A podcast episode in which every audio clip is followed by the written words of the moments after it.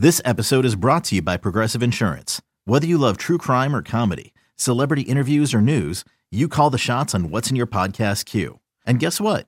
Now you can call them on your auto insurance too with the Name Your Price tool from Progressive. It works just the way it sounds. You tell Progressive how much you want to pay for car insurance, and they'll show you coverage options that fit your budget. Get your quote today at progressive.com to join the over 28 million drivers who trust Progressive. Progressive Casualty Insurance Company and Affiliates. Price and coverage match limited by state law. You could spend the weekend doing the same old whatever, or you could conquer the weekend in the all-new Hyundai Santa Fe.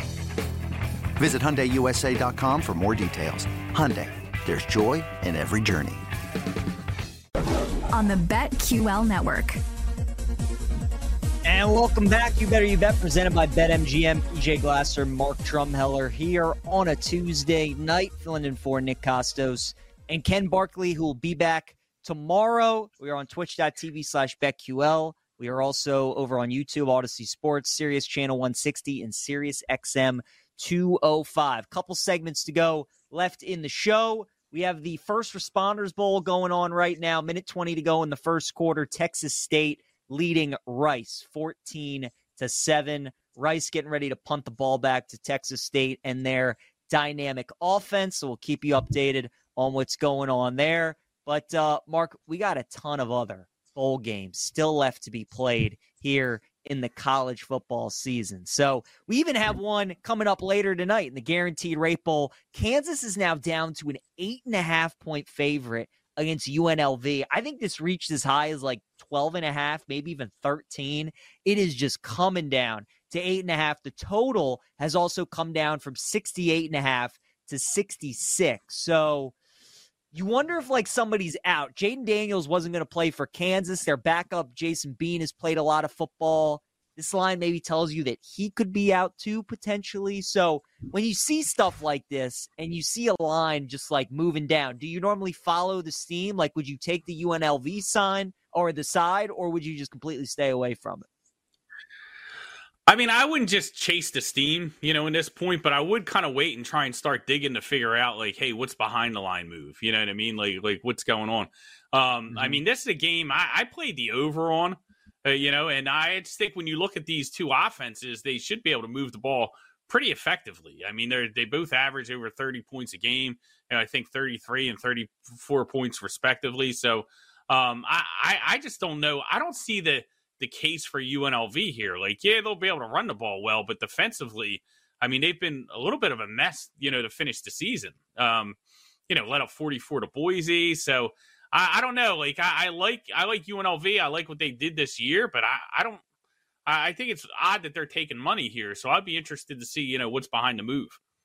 Yeah, I, the, the, over in this game was one of my favorite bets of bowl season. I, I got it 63 and a half. I absolutely loved it. Like, these two mm-hmm. teams mm-hmm. are just an over dream, Mark. They they good on offense, efficient. They both average like 400 yards per game. They both score like 35 points per game, and they don't play very much defense. So I uh, I like the over in this game. Now it's down to 65 and a half. So yeah, something's got to be up in this Kansas UNLV game. But the Jayhawks now eight and a half point favorites. That is the nightcap uh, in tonight's game. So that's what we got going on there. Looking at the rest of bowl season, though, uh, before we get to the big ones, the college football playoff, any other games that jump out to you? Starting tomorrow, we get uh, we get four games each day leading up to uh, to New Year's Day when we get the college football playoffs. So, what are some games that you like during bowl season? Yeah, I, I think you know a lot of this part of you know bowl season is just kind of like figuring out like, hey, you know,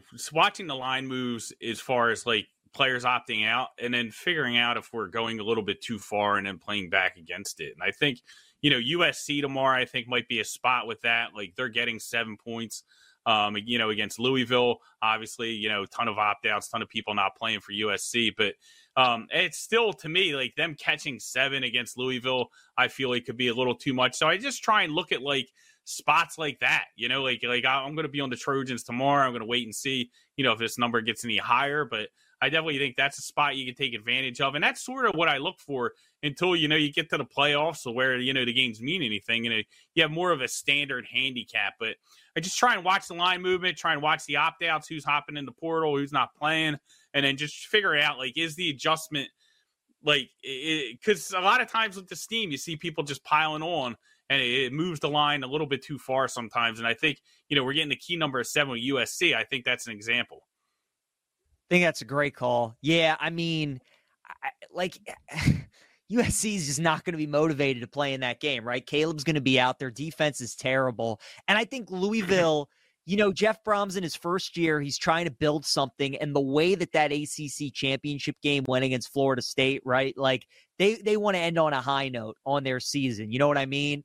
And Brohm's one of the great play callers in college football. Like I know that AS, ACC championship game wasn't pretty, but – he really does have some good offenses. He's a good play caller. And this is only year one. Like Louisville, this is already a huge win for them. Making it to the ACC title mm-hmm. game, having a great year. You know, they've lost their last two games to Kentucky and to Florida State. So for them to end on a high note, and this is like the perfect team to go in against because you don't have to play against Caleb Williams. USC's defense is abysmal. Uh, and Lincoln Riley, who knows what his status is? You know, there's rumors he might be leaving. He might be heading to the NFL as well. I'm with you. I like Louisville. Anything in Texas A&M and Oklahoma State for you tomorrow? I keep going back and forth on this game. Aggies were actually favored uh, for like much of the week and a half, two weeks leading up to this game. Now Oklahoma State is favored.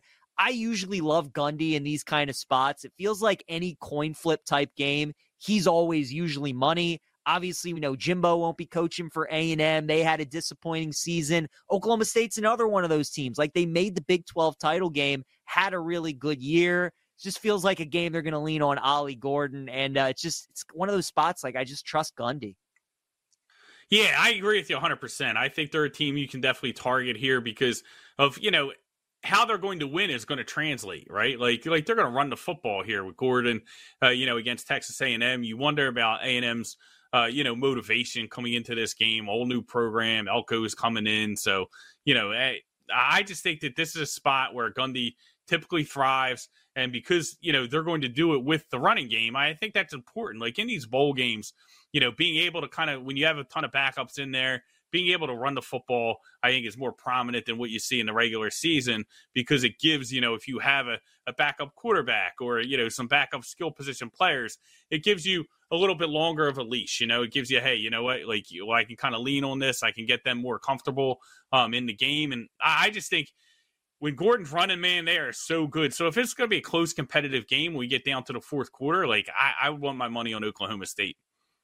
One of the stinkiest, like fishiest lines of bowl season is this Virginia Tech Tulane game tomorrow. The Hokies are favored mm-hmm. by 10 and a half in the military bowl. So Tulane's one of these schools. It's going to be without their quarterback, Michael Pratt. They're without their head coach, Willie Fritz, who went off to Houston. You normally love fading stuff like that. It was at seven and a half. Then after the Pratt news, it's gone to 10 and a half it's like 10 and a half with Virginia Tech, though, Mark. Like, that's a lot of points. You know, Tulane, this was a team that played in a New Year's Six Bowl last year. They were just in their conference title game against SMU. I mean, like that line telling you you got to play Virginia Tech because it almost just feels like way too many points. But man, I I don't know. Feels like a stay away game for me.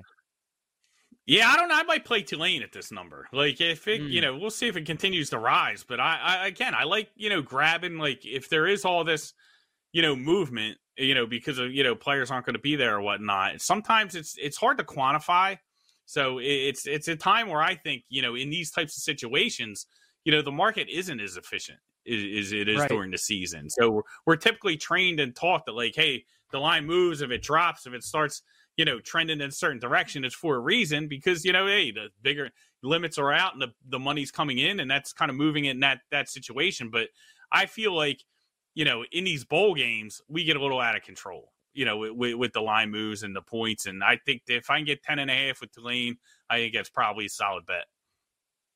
On Thursday, we have two of my favorite games of bowl season. Three games I really, really like. So I'm interested to get your thoughts on these games. Love Rutgers against Miami. They're now favorites at minus 120. You could have gotten Rutgers a while back as underdogs. I can't tell you how many times on this network I've told people to take Rutgers. Like, I just absolutely love them. This is just classic. Like, this is what you want in a bowl game. You're going to get a highly motivated Rutgers team. Greg Schiano, their head coach, just signed a new extension. This is a game they're going to muck up. They're going to keep it ugly. Miami, meanwhile, Tyler Van Dyke hit the transfer portal. This was a team that, you know, thought maybe they'd win the ACC, maybe make the playoff. That Georgia Tech kind of their season unraveled on them after that.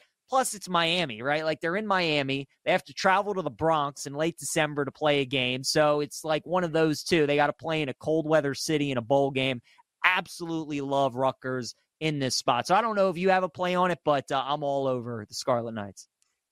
No, I'm with you. I think Rutgers is, is very solid in here. And again, you know, you nailed it on the head. It's it's really the motivation and the style of, of play that you know Rutgers is going to bring to the game. It's like, hey, you know what? They're gonna they're gonna run the football. You know, they're they're obviously you know. So I think that you know bodes well, especially if you're looking at like a motivational situation, like who's going to win in the trenches, who's going to be able to get the hard yards when they need them. All those things play into into you know in, into the situation. It also comes down a lot to you know who's preparing more, who's preparing, who's going to come into the game, you know, ready, you know, uh, you know, really, eh, you know, at their best. And I think there's much, much more probable that that's Rutgers here than it is Miami. Again, you know, playing in a game that they're highly motivated, unmotivated after a disappointing season.